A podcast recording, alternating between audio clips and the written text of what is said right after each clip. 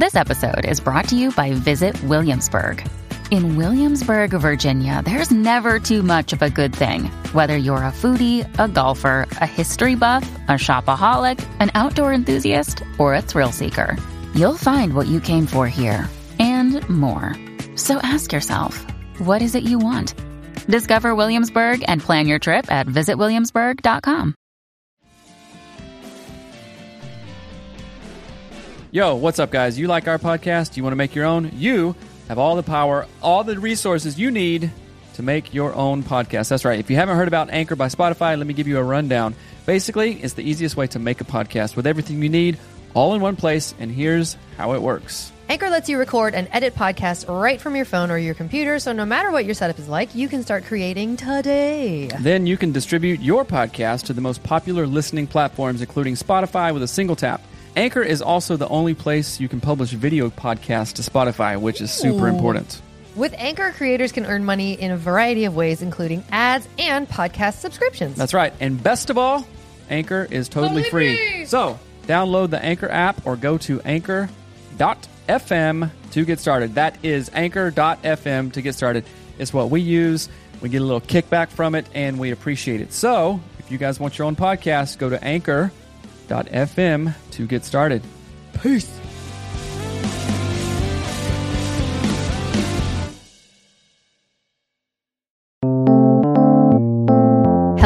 Welcome to the Anatomy of Marriage podcast. I'm your host, Melanie Studley. Good morning. My name is Seth Studley. I'm a licensed marriage and family therapist, and today is day 56 titled Lust, Anxiety, and Am I Really in Love? If you're new here, welcome. We have over 270 episodes about all things relationship and marriage related, and we are here because we got through a crappy crap, and we want you to get through your crappy crap. That's right. Um, and as always, our show is brought to you by Audible. We love audiobooks. Right now, I am reading Think and Grow Rich by Napoleon Hill.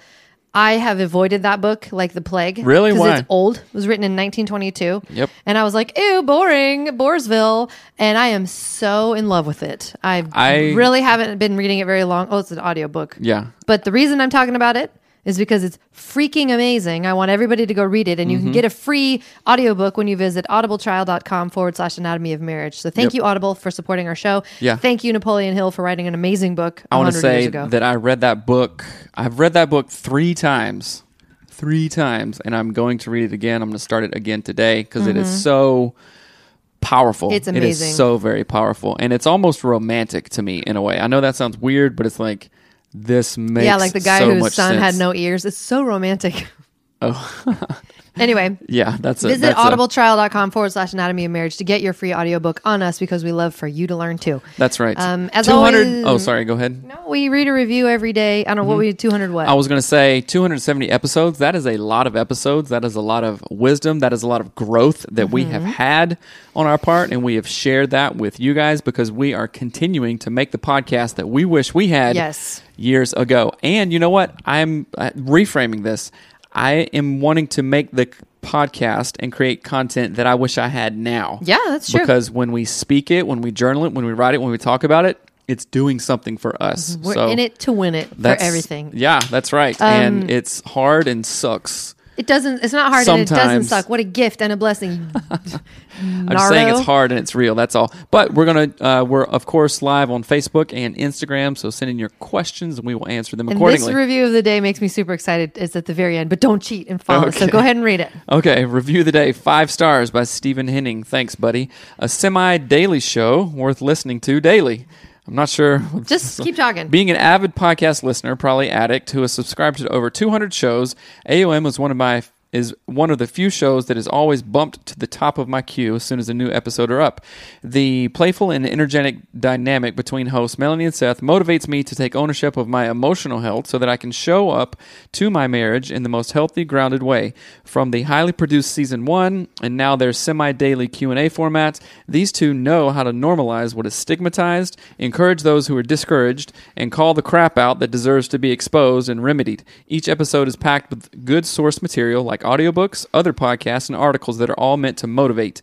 Each conversation leaves me feeling inspired to change uh, hopeful, uh, inspired to change, hopeful for a deep and rich marriage, and excited for all sorts of bright futures. This podcast is worth more than catching the golden snitch in Quidditch.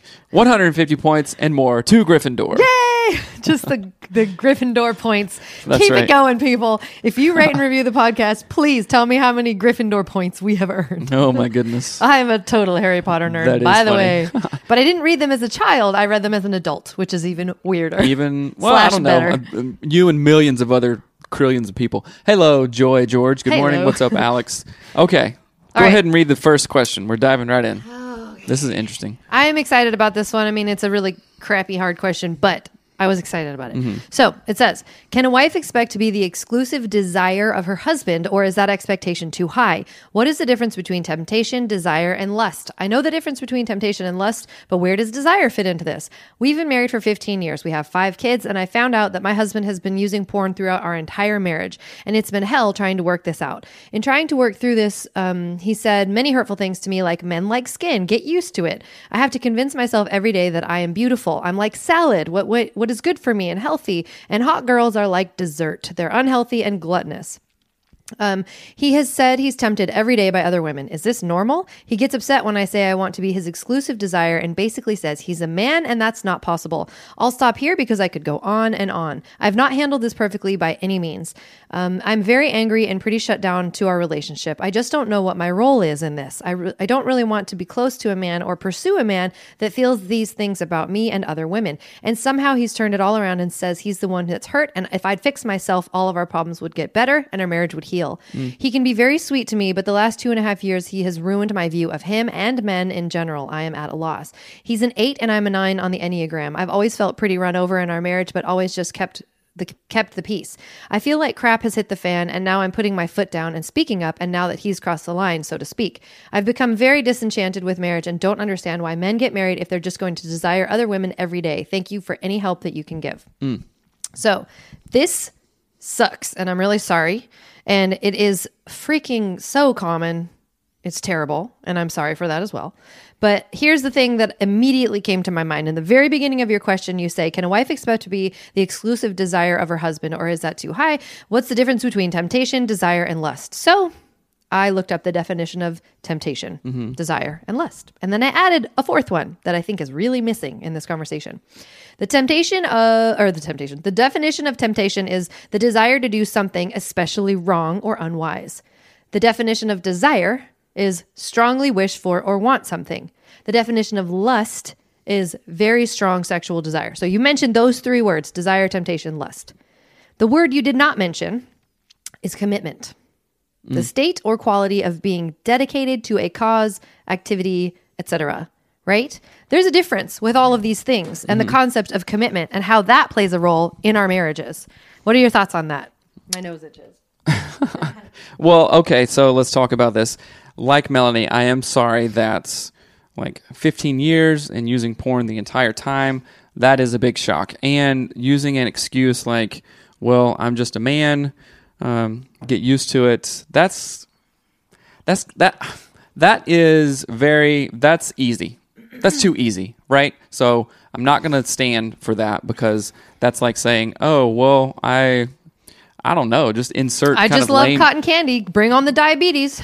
lame insert lame excuse here or like normalized and culturized excuse right like i mean un- unfortunately that is the norm but it shouldn't be and that's not the end all be all kind of thing um let's see i think that also his view of his view of if you would just xyz then i would just xyz No. that's not very strong. That's not very powerful. That's not very sovereign, right? I, I keep thinking of um, it's like The Big Leap is a book that we have recently read. It's an, an Audible book. You can mm-hmm. get it on on Audible, but it's called The Big Leap, and they talk about this concept of an upper limit problem. Which, mm-hmm. when I first heard it, I was like, "This is a weird voodoo talk. What are we talking about?" Right? Mm-hmm. I just remember being like, "I don't get everything is voodoo. I love the word voodoo and witchcraft. Okay, Stop saying witchcraft. why? Because I don't I like think it. it's funny. Hey, Lily. I mean, witches are real. We're not talking about that right now. Okay. And I love every '80s movie that has witches. We're definitely not talking about that and right Hercules. Um, anyway, uh, Hercules has the witches. But anyway, so I think of um, the upper limit problem And Mm-hmm. it is in the book, The Big Leap. I'm going to say it again because it's so good. The Big Leap, Upper Mm-hmm. By Limit Gary Problem. Hendricks. By Gary, no, Gay Hendricks. Gay Hendricks, So sorry. the upper limit concept is, well, this is the highest standard. Let's say where my hand is. This is as high as I can ever go. Mm-hmm. So forget like getting to the fifth floor of a building. I Mm-hmm. will always be on the 3rd And anything above the third, nah, that's just too much. It'd be nice to get there, but I Yeah. don't see myself there. Yeah. Oh, but my life's too hard, or I've had too hard of a childhood, or that's too much, or blah, blah, blah. Mm-hmm. And you limit yourself. You literally put a cap on how high you can go and what you can achieve and what you can do. Mm-hmm. Our upper limits are often things that are like, well, this is way easier than, Mm-hmm. like, an upper limit in this situation is, well, marriage is hard. I'll just look at porn. Mm-hmm. So much easier. There it is. So that's the cap to which your husband will always get is the height of which he is. It's what is it? The something of our training is as far as we'll go. We we always we will only perform. perform or rise to the level of our training. Yes. So your husband's level of training is exceptionally low, Mm-hmm. and he's using that using that as a reason to not do the hard work of getting beyond that. But also, as a therapist, I want to um, say, okay, what is this replacing? What is this getting his mind off of? What other anxiety? What other self-imposed shortcoming? What other trauma? Even mm-hmm. you know what I'm And, saying? yeah, and we're definitely not saying that it's a validated a validated way to get his mind off of no, those things. but like as a therapist, I, I literally can't not think about, okay, well, what is the reason for this? Which it drives me bonkers because I try to figure out my own stuff. I'm like, Ugh, I don't know, it's too much to think about. But Mm-hmm. in other people, I can look at that objectively, right? So, what is the reason for it?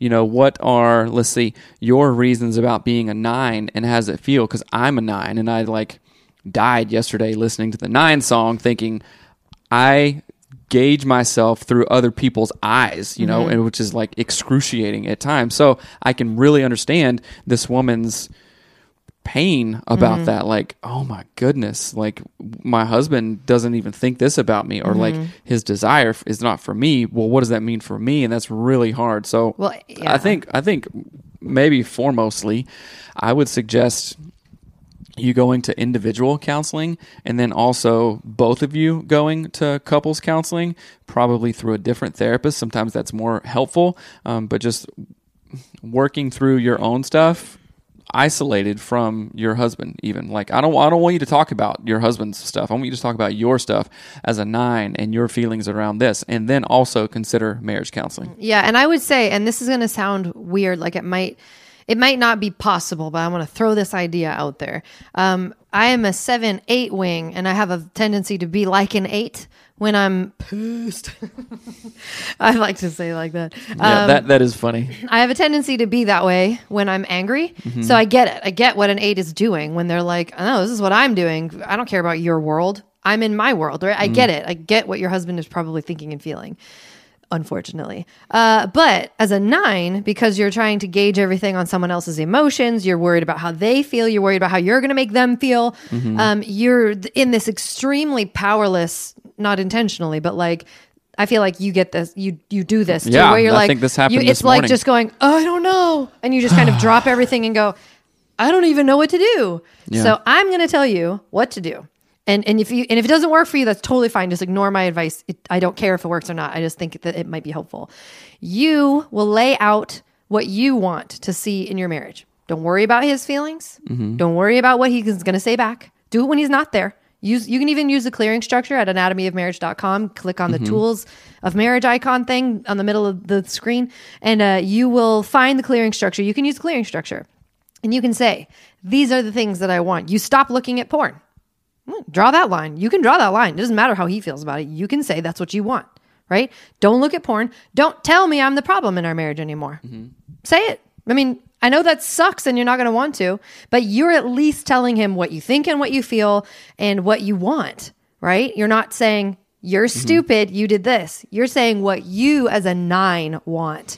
And how about this? Also, listen with the ears of you have permission to say what you want. Mm-hmm. Melanie is giving you permission right now. I'm giving you permission right now. And just like this podcast is like, okay, you know what? I need to go back and listen to this and give my own self permission to do exactly what Melanie is saying. Mm-hmm. That sounds weird. It's not like Melanie has this whatever over me, but as a nine, I, I need to give myself permission to do stuff at work, to do stuff in the community, to do stuff over here. I need to give myself permission to give myself permission. Does that even sound crazy? It, no, it sounds fine. It sounds it makes sense. And I, but I do want to address the desire for other women part of it. Oh, right. And like Uh, another word I added as we were talking was accountability. So you had desire, temptation, lust. Those are your three words. My two words are commitment and accountability. If you want a healthy and thriving marriage, those are things you need. I don't care who you are, what you do, how much money you make, whatever. You need accountability and commitment. Or you're or just do something different. like don't be married if that's Right. not what you're gonna do. Mm-hmm. Um, but but I do think the temptation to look at other people is always there. Mm-hmm.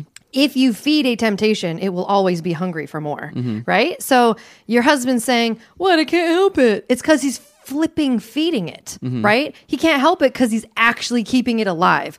Uh, whether or not he thinks, I say thinks with air quotes, he can stop is his upper limit. I mean, it's his own deal. If Yeah. he thinks he can't stop, he's not going to stop. You can't make him think he's going to stop. I was in a counseling session with a person yesterday, and they were saying, uh, so I'm not going to get into too many details, but the idea of like, well, I can't do that. I cannot do that. I'm mm. like, you don't want to do that. Mm, busted. And he was like, You're, yeah, that's exactly right. Mm-hmm. I'm like, I don't want to run five miles right now. Can I absolutely do it? Yes, there is literally nothing stopping, mm-hmm. right? It's not that you can't do that. You think you can't, but that's a lie. Or It's not even a lie. It's just like, you know, th- believing one plus one equals 3 It's like, no, you don't want to. That's Yeah. all. Yeah. And I think too. So I would say to this guy, it's like, no, you're not just oh, dude's being a dude. It's like, no, you don't want to change. yeah. Yeah. Okay, exactly and it. once you admit that, okay, if you admit that, what does that even mean? Oh, I'm a crappy dude, Mm-hmm. or whatever. I don't know. I'm not judging or anything, Yeah. but it's like, do you want to not do that? Yeah, and I will I will say to the wife specifically, you ca your identity is not in this problem, right? I know that sounds super weird. Oh, I hate that sentence because I want. I wish someone had Why said that to me. it? What do you mean? Because when we went through all of the crap we went through, like if you haven't listened to season one, listen to season one because this is a this is like the inciting incident of our story. Mm-hmm. Is Seth ad- admitted to lying and looking at pornography, and I lost my freaking mind because my entire identity was what the church had made me believe. I am the apple of Seth's eye. I am the daughter of the king. Like I'm so special, Mm-hmm. and I didn't. I had no basis of reality of like, oh, there are other beautiful women in this world, and Seth might see one, and he might have a thought about one, right? Like, I wish that someone had told me my identity was not wrapped up in what Seth's choices are. Like, Seth could choose right now to burn this apartment building down. Is it my fault? No. He could probably even make me think it's my fault, but it's not. Right. Like, my identity as a person is not wrapped up in That- what he does. like we we as adults do this but it is such childish thinking like i could say like if i was mad that i burned the apartment down i could say you gave me the matches you didn't hide the matches uh-huh you know Yeah. you're, you're the one that bought the matches a and guy, brought them home from yeah, the store there was a guy who was tearing flowers out of our apartment beds because he was mad at like his girlfriend on the phone the other night. Like, what are you doing? yeah i mean Ding dong, knock and, it off. and i'm just thinking of like times when we have 100% said that Absolutely. those things well you shouldn't have you you you didn't hide the matches you like, made me. I mean, and and then I think about just the direct correlation to the childish thinking and like literally our kids, Mm-hmm. our children, your children, if you have kids, say things exactly like that. And as a Mm-hmm. parent, you're thinking, you're on Mars, you have zero idea what you're talking about, right? And you Yeah. want to get mad and all this stuff. Of obviously that doesn't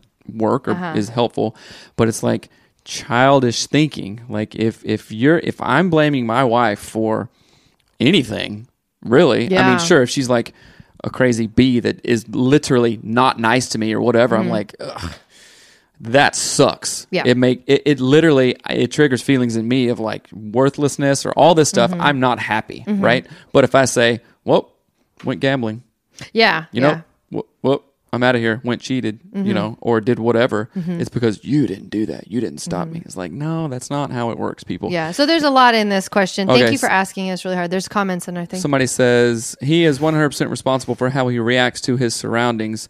He's blaming. blaming- her for porn, but she doesn't have a gun to his head. If he wants her to be better by his standards, maybe he can try facilitating.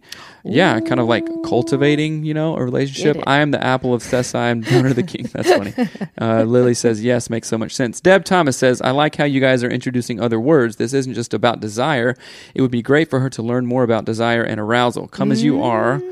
Book by Emily Nagoski. Yeah. Um, to learn about desire. Yeah, high desire, low desire, brakes, accelerators. If you come to our thing tomorrow night, Deb Mm-hmm. Yeah. will School illustrate you. all these great points because she's awesome. Okay. Oh. We have a What are we voicemail that we want to play. Okay. Hi, thank you so much for your work. I have just learned about you and I've listened to probably 20 uh, podcasts in a row over the last maybe week, week and a half. So thank you so much for your work. Um, I can't believe you have a voicemail uh, option. That's amazing. Um, my husband and I have been together for nine years, and he suffers uh, from anxiety, which he tried to address over 25 years ago. Um, and I believe that this is an issue in his life that may be holding him back from being as happy as he can, and it also affects our marriage sometimes as his anxiety keeps him from initiating um, things that have to do with small tasks around our house to large issues like addressing money. Um, so I'm, we've talked about this issue before. I've tried to be a supportive partner and not fix it because I can't. I realize that. And he, uh, also has a lot of resistance around therapy of any kind, including pharmaceutical. So even though we've had this conversation, uh, you know, at different points in our marriage, and it seems to be a, a perennial issue, um, and one that seems very important to um, address. I hate, I would hate for him to go through his whole life and not address anxiety in a way that helps him have the best life that he can. Ergo, the best marriage that we can. Our marriage is great. Like he's my soulmate, and I love him.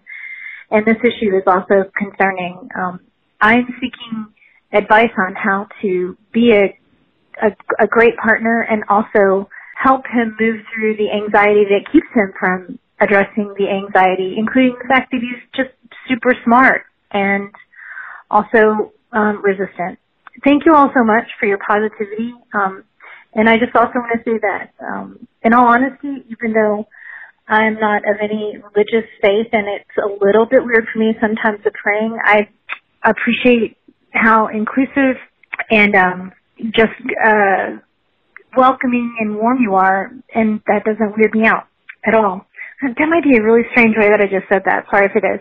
Um, thanks again. Bye. So is she's saying she wants advice on how to she wants to be a great partner and help him. How do I walk through this anxiety with him and all of these things? So there was a the very very first thing that came to my mind was having had anxiety. Like I think my family has anxiety like up and down and left Yeah. and right and sideways and all day long. It's- it it's is like a- It's a real simmering anxiety that I can see. that, like in all of my family, like cousins, uncles, aunts, like it, it affects everything. everything. So I, I really think that um, I didn't realize how much it was sort of pervasive in our entire family. But the thing that anxiety does often is it freezes people's brains, right? So that's mm-hmm. fight, flight, freeze, mm-hmm. uh, flee, or whatever. I don't even know. But so it's like we uh, anxiety kind of flips our lid, but it's not a freak out flip your lid. It's like a I don't know what to do, mm-hmm. and you freeze because you have no idea what the next thing to do is, and you're scared you're not afraid of a real thing. You're afraid of like a perceived thing. What if I get laughed at? Uh, this will feel uncomfortable. I'll just I'll do nothing instead. And so if you're saying that this is causing your husband to not initiate with things like housework, there could it could literally be as simple as he doesn't know what to do, what's expected, when to do it, how to do it, that kind of like Mm-hmm. it can be that simple. Because I guarantee you, if I was saying to you, would you just clean more? Mm-hmm. And then you tried, and I was like, I was not happy with how you cleaned or whatever. Which you would is be what like, happens all the time. How about I just go to work more? I know how to do that, right. right? So the very first thing, and this could be not even close to what you're talking about, but I think it's helpful anyway, Mm-hmm. is to create an expectation. Lovingly create an expectation. Mm-hmm. Things like charts are so helpful because the person doesn't have to think about what they need to do. They can look at the chart and go, "Oh, put socks away." Nailed it, right? Uh, maybe it's load the dishwasher. Maybe, and it, this sounds demeaning, but it's not. Extremely helpful. I make charts for myself and Mm-hmm. Well, it's, all it's, the time. it's very direct. There's no question It's- yes. in, okay, can it go this way or can it go this way? Not really, because I've set a very clear path Mm-hmm. of, what what I want. This. Yeah, what and and you can create this together. This is not a the wife does it, the husband just follows the orders. No. Right. You create it together unless that is creating more anxiety. Some people so I used to be really bad at knowing how to do the thing that needed to be done, and I mm-hmm. would just do whatever came into my brain first, which is something we talked about this morning. Mm-hmm. And there's a so, like a superpower when you can harness and hone in on what actually is helpful at a moment. Mm-hmm. But when someone has anxiety, it's almost impossible. They're like, okay, so I'm changing kind of a gear here because your interventions are very direct. "This is one thought." I know. So one thought. I, as a therapist, I would want to take a solution focused point of view here. And a tenet of solution focused therapy is like, okay, has it worked before? And we ask the question, when was the problem not a problem? So in this case, hey, tell me about a time when your husband was not anxious. All right. What were the what what were the the what was the antecedent? You know, the first 24 hours prior to that, right? What is what was the precursor to doing something successful? Oh, well, he wasn't anxious on a Thursday. Like he got stuff done, anxiety didn't come around. Okay, what happened on Monday, Tuesday, Wednesday before that, right? Well, maybe, you know, we were kind, we were loving, we had sex, uh, we had, it was fairly low stress, you know, he didn't talk to his parents, whatever. I don't know. But as a therapist, I would ask a million questions into all of that, okay? And then, once we figure those things out, we try to recreate that. Okay, Thursday was good. Let's talk about things that we can do, you know, in the next couple of days to have another Thursday or to have a good Saturday or Mm-hmm. It's- whatever. You're that. essentially saying, how can we set him up for success to not have anxiety? Well, how can you how have- can you replicate the things that happened that that equaled a non-anxiety day? Yes, yeah, that's helpful, and I think it can be journaling. Uh, have like almost like a food journaling where you're like, oh, I ate this, I felt this. Mm-hmm. Right. Exercise, like writing down the things that on the good days, what were they? What was it? Right. Like, did he jog? Did he eat well? Did he well, sleep yeah, you, well? you could you could think about it this way. Say like, okay, we had amazing sex, right? we had amazing sex. Okay, so what was the precursor to that? Oh, Foreplay. there was tons of foreplay. Oh, and guess what? The kids didn't freak out. Oh, I was intentional and got some wine, and you were intentional because you know, um, twelve hours before then, you were thinking, hey, it might be kind of cool to you know be intimate with my husband. You know, so you were in the mindset.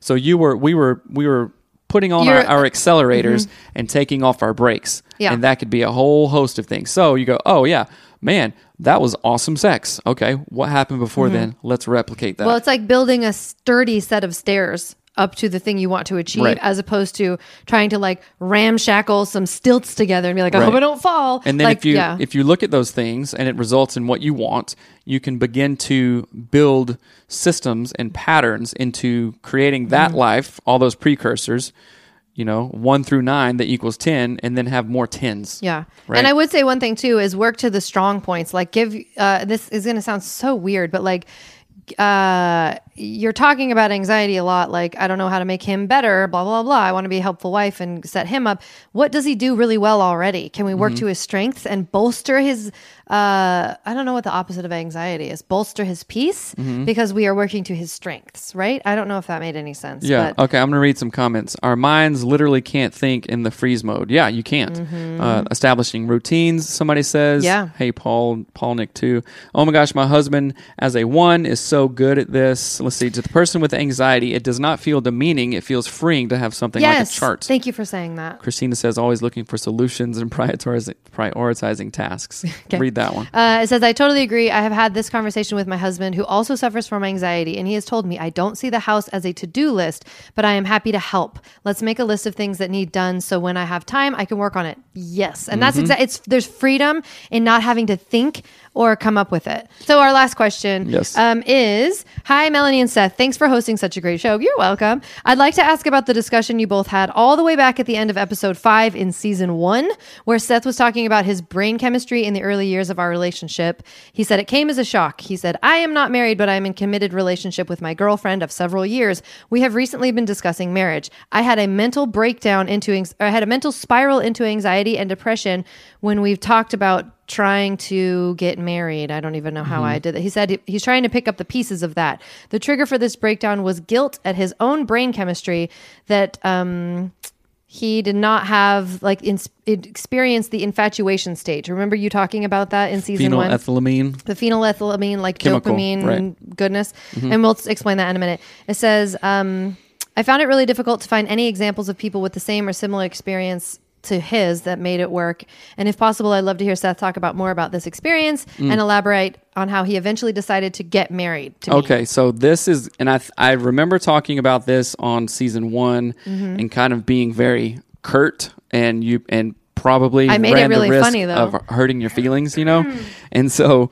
um Okay, how how can I say this? And I, th- I think that I have a, a fairly good understanding, and if you can understand it, you'd be like, oh, that's way better than it, it it's not as bad as it sounds, right? So I dated a girl for like five years in college, and like was really in love, like right, like the, the just the like dummy kind of like whatever The infatuation. the infatuation stage. Mm-hmm. phenylethylamine kind of thing, right? And we dated for five years, and I was like, well, I don't know, get married.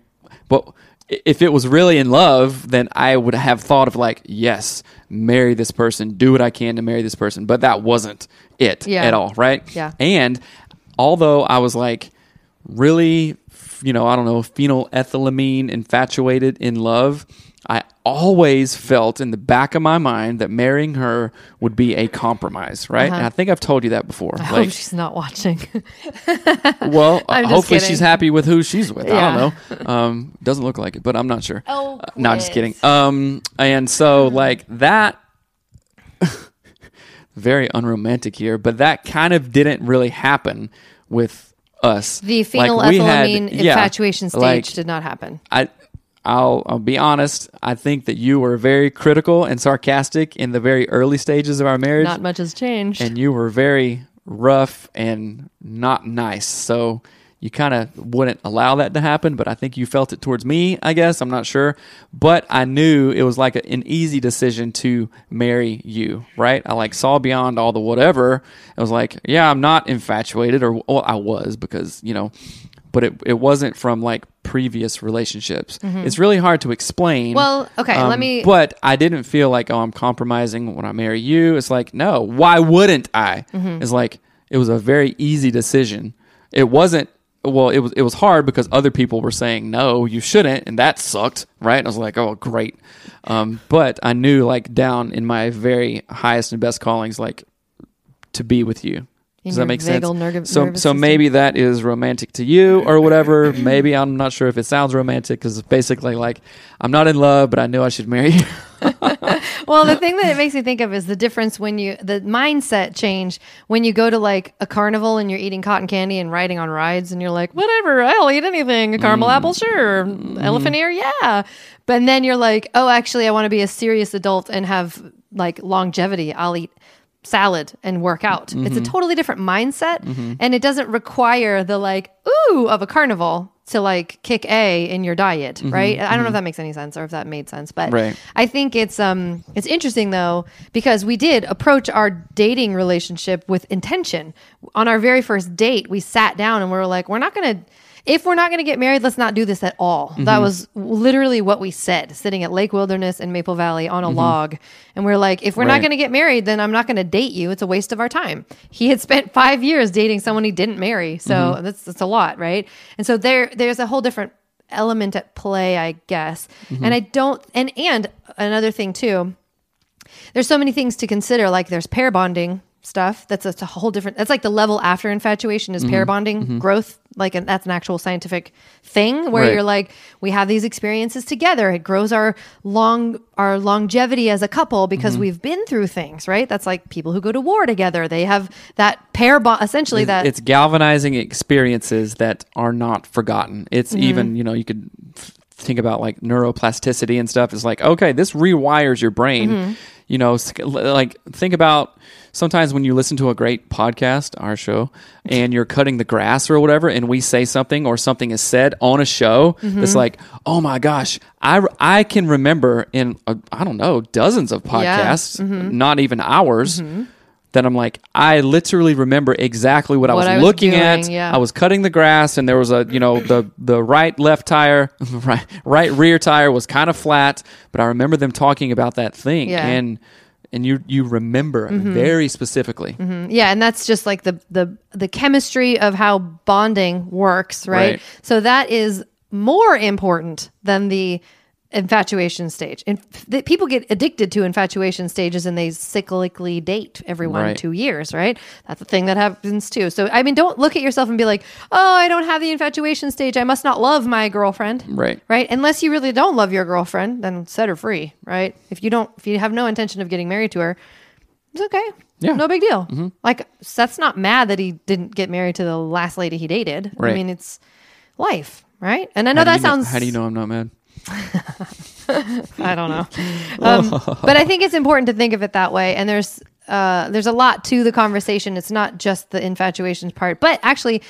Uh, again, like you said, because he asked very specifically, how did you know you wanted to get married? Like, what advice would you give him if he was? How like, did I know? Mm-hmm. this isn't going to be helpful. I didn't.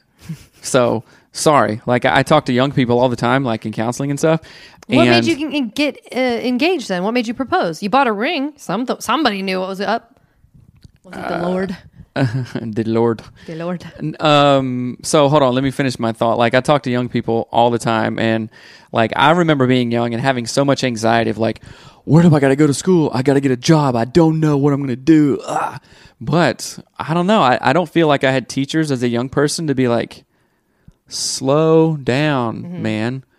Things are going to work out. Okay. Trust in yourself. Mm-hmm. Trust in your higher power. For me, it was God, right? like, hey, things are going to be okay. You will be taken care of, right? Mm-hmm. You know, um, be still and know that I am God. Subtract it all the way down to be. Mm-hmm. You just have to be. Oh, wow. Okay, that's big. So, like in marrying you, it was like this is the right next step. Like we're talking with our coach right mm-hmm, now. What is the right next step? I can do a million things. I didn't have to get married. I could date a thousand people. It didn't matter. I was in a band. Easy, right? So, what is the right next step? I felt that that was the right next step. Other people may not have felt that, but I did for me. Yeah. And then it was kind of almost an easy decision. There was a lot of turmoil around it and a lot of back and forth. Not really back and forth, like call off the wedding. Like I don't remember ever saying that. I, You did try to no, reschedule the wedding. Reschedule, not call off the wedding. Because I was like, I don't know what things were, whatever. But um, I don't know where I was going with that. Infatuation doesn't mean love. Yes, I agree with that. Let's see.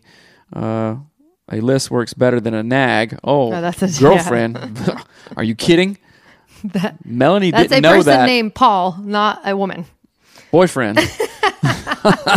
Um, yeah, I think that um, going back to the marriage thing, uh, there's an element of knowing how assured you are in yourself and your choices that is a part to play here. Mm-hmm. And the way that I grew up is that my dad was, uh, my parents were both like, you'll be fine no matter what. Like Mm. if you get addicted to drugs, you'll have somewhere to go. If you don't go to college, you'll be fine. I want you to go to college, but you'll be Right. fine. Like there was this whole like well, that sounds somewhat the enabling. No, my the universe has your back a little bit. Is how my parents Rachel were. Hollis. Not Rachel Hollis. Come on, Gabby Bernstein, get it right. Oh. um, but I think there's something to be said about how you feel about yourself and your own choices and your ability to make them. Mm-hmm. Uh, that, I don't know that that's helpful, but anyway, regardless, doesn't matter. Thank you for the question, though. Yeah. Um, and y'all, seriously, send us your questions. You can go to Anatomy of, or Hello at Anatomy of Marriage, or you can Facebook them to us, Instagram them to us. Yes. Okay. So every like literal thousands of people who will hear this podcast because we see the numbers, which is awesome. When you write in questions, Make them shorter. make them a little bit shorter. I'm not saying anything to these questions today, but it does take a long time to read. And as a therapist, I want to know the backstory, and I've probably Mm-hmm. like prompted you to say, "Well, I don't know the backstory," and as a therapist, I can't really, you know, You assess this the whole time. situation. Yeah. Well, that's how I think, but. Let's make it short and sweet because we are getting so many emails that sometimes we can't respond to all of them. We want to res- we want to answer the questions on the show, Mm-hmm. and you can help us do that by Being concise. being concise. Which I know is really hard, and we're not trying to be No, we're not trying to be weirdos, you know. And if you're But- really having a huge problem or whatever, write it. I'll read it. That, Mm-hmm. Yeah. that's fine. Another thing, Uh, too, is to get ah, into th- our- Christina. No, we're not talking about you. That it's Don't we're not. We're not now. all that. the so- nines are going to be like, "Oh, my email was too long." right. Uh, that's that's why I'm saying okay. It's fine. We want to you know, No, no, no, you. Um, but also another great thing too is be in our men's and women's groups, our Mm-hmm. Facebook pages, because these are great places to share all of that. People want to read all of that. It's just that we can't read it on the show as concisely because we're terrible readers. But Yeah. um, it would be really amazing for you guys to be in our Facebook groups, our private groups, and to share and to encourage one another on, which is awesome to see. Yeah, and So- you want to know what I just thought of? And holy cow, 38 minutes. Jeez, we can talk. So maybe we should do a couple of like live streams of tomorrow night's AUM Seattle meetup. You Yeah, know, I don't know. Just a little kind of like stuff. I'm sure Paul will be live streaming because I hope Paul brought his audio he's so awesome, and um, maybe do a live podcast or something like that, just to like let you guys know how much fun we're having and that you should come to our events Someone wrote twos. Yep, I felt like my review was too long.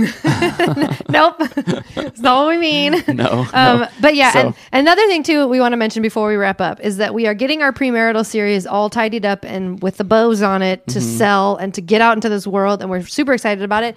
And we suck at marketing and promoting; we're just not good at it. That's Mm-hmm. why we got a coach, and so we want to share with you that we are working on that. So if you have recently married friends, engaged friends, people Mm-hmm. who are considering getting married, this uh, video series and it's an entire podcast season, y'all. Seven plus hours of an actual podcast that no one else is getting access to. That's so right. you've got to buy the work. The um, pre, it's called the best premarital series ever. Uh, you have to get that to get the podcast season. We'll probably sell it individually in case Yeah, you just yeah. want the podcast season, but it's so cool. We're going to air a, an interview with our the people who did this show with us, Ryan and Krista. Mm-hmm. They were our like test subjects, our guinea pigs. Uh, but it's really exciting. We want to share it with you and kind of get it into your brain because it's coming out very soon. We're Uh-huh. super jazzed about it. Okay, one thing. So, um, the, and I was planning to do this to give the location away, but I wanted to track it through email and stuff. So, we are meeting at a place called Rheinhaus In Seattle. Seattle, right? And it's a German place. Say it and right, it's Reinhaus. It's Rheinhaus, right? R H I N E H A U S. Rheinhaus, Seattle. So that's where it is. Let's see. Uh, She's Real Retreat. That's where it is. And let's see. I think that's all. Yeah. I'm Um. So the, getting if, FOMO since I can't make it to the thing. hey, that's okay. So we'll try to make videos. yeah, yeah. Well, a lot of people want to see it, so they'll tune in. The Rheinhaus is real. We've been to the one in Tacoma, so I don't know how different they are, but it was so freaking Yeah. fun. Like you can play bocce ball, you can play shuffleboard, you Yep. can have giant steins of beer Yeah. and huge pretzels with amazing sauce. It'll be like we're in Germany, yes. so it'll be fun. So, all right. Um, the old Von Trapps. nice. Yeah, I think that is the place. So it's in Seattle, Rhein, Rheinhaus, Seattle. Rheinhaus. You can go to rheinhausseattle.com if you want to check it out to, to see what you're missing. But you And- have to sign up because we had to get reservations. Seattle is a very busy city. And That's so right. if you So- don't sign up, you're going to be outside on the street. All right, we there. love you guys, and tune in tomorrow for tomorrow morning show, and then tune in tomorrow night. Hey, Mariner. So we love you guys. Stay awesome. Go to anatomyofmarriage.com for more info. All right, Bye. thanks. Bye.